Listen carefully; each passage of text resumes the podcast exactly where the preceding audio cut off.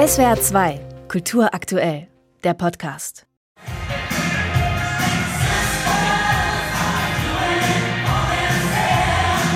Mit der feministischen Pop-Hymne Sisters wird das Theaterstück zeitlich direkt verortet.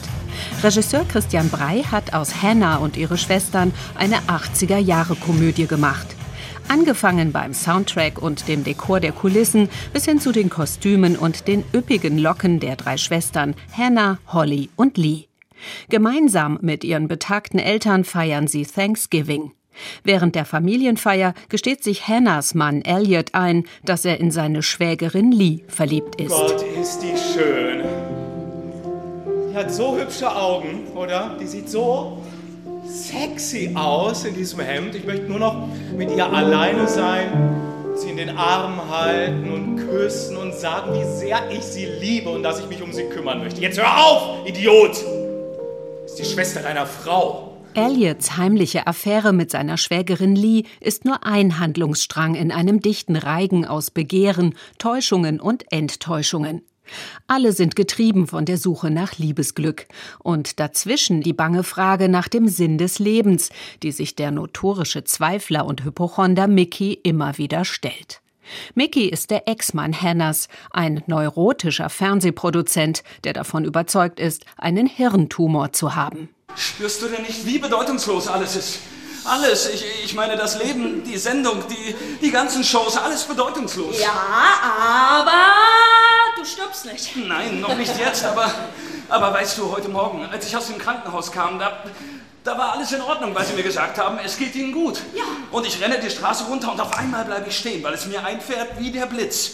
Okay, ich sterbe nicht heute, es ist alles in Ordnung. Und auch nicht morgen, aber irgendwann ist es dann soweit. Solche philosophischen Momente, ohne Zweifel das Markenzeichen Woody Allens, können in der Mainzer Inszenierung nicht lange wirken. Eine Szene jagt die nächste, ständig bekommt das Publikum neue Musik auf die Ohren, oftmals sogar live von der Bühne. Die Drehtür spuckt immer wieder neues Personal aus, Pantomime sorgt für Abwechslung und die Pointen sitzen. Doch manche Szenen rauschen einfach durch, bleiben an der Oberfläche.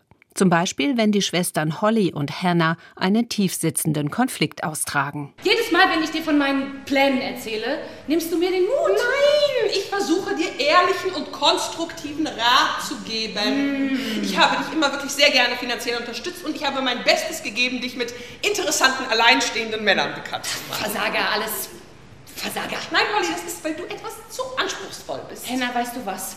An den Männern, mit denen du mich verkuppeln willst, konnte ich schon immer ablesen, was du eigentlich von mir hältst. Das ist so Quatsch. Regisseur Christian Brey bleibt dicht an der Filmvorlage von Woody Allen, hat jedoch auf das Feintuning verzichtet.